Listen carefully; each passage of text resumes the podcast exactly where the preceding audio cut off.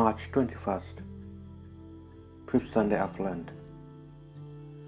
A reading from the book Prophet Jeremiah. See, the days are coming.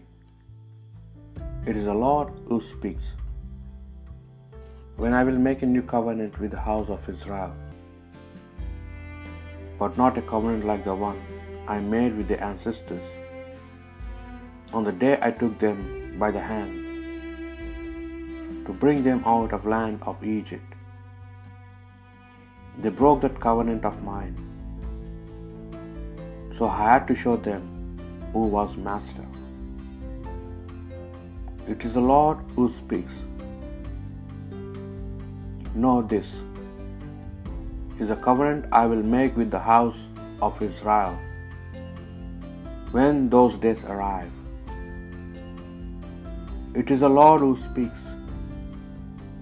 Deep within them, I will plant my law, writing it on their hearts. Then I will be their God, and they shall be my people. There will be no further need for neighbor to try to teach neighbor, or brother to say to brother, Learn to know the Lord. No, they will all know me, the least no less than the greatest. It is the Lord who speaks. Since I will forgive their iniquity and never call their sin to mind. The word of the Lord. A pure heart create for me, O God. Have mercy on me. God, in your kindness, in your compassion, blot out my offenses. O wash me from and more from my guilt, and cleanse me from my sin. A pure heart create for me, O God. A pure heart create for me, O God.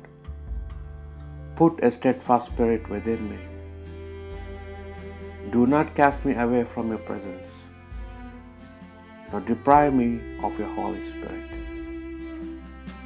A pure heart create for me, O God. Give me again the joy of your help.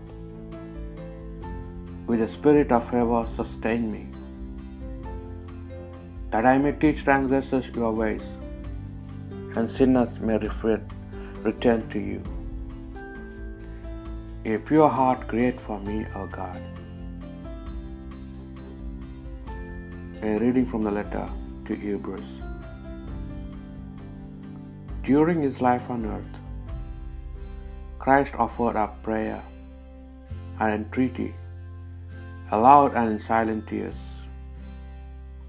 to the one who had the power to save him out of death. And he submitted so humbly that his prayer was heard, although he was son. He learned to obey through suffering, but have been made perfect. He became for all who obey him the source of eternal salvation. The word of the Lord. The Holy Gospel according to John. Among those who went up to worship at the festival were some Greeks.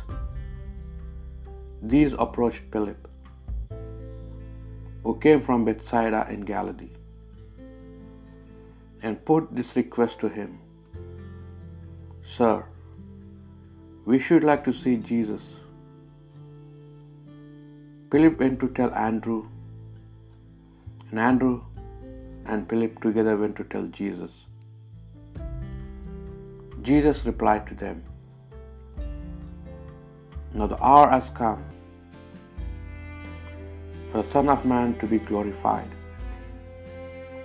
I tell you most solemnly, unless a wheat grain falls on the ground and dies, it remains only a single grain. But if it dies, it yields a rich harvest. Anyone who lose, loves his life loses it. Anyone who hates his life in this world will keep it for eternal life.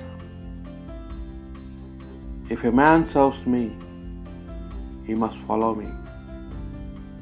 Wherever I am, my servant will be there too.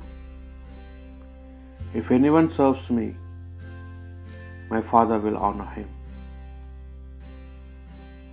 Now my soul is troubled.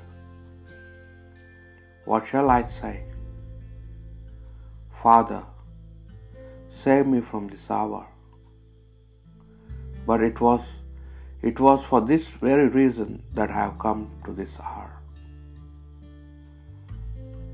Father, glorify your name. A voice came from heaven. I have glorified it, and I will glorify it again. People standing by who heard this said it was a clap of thunder. Others said it was the angels speaking to him. Jesus answered, It was not for my sake that this voice came, but for yours. Now sentence is being passed on this world.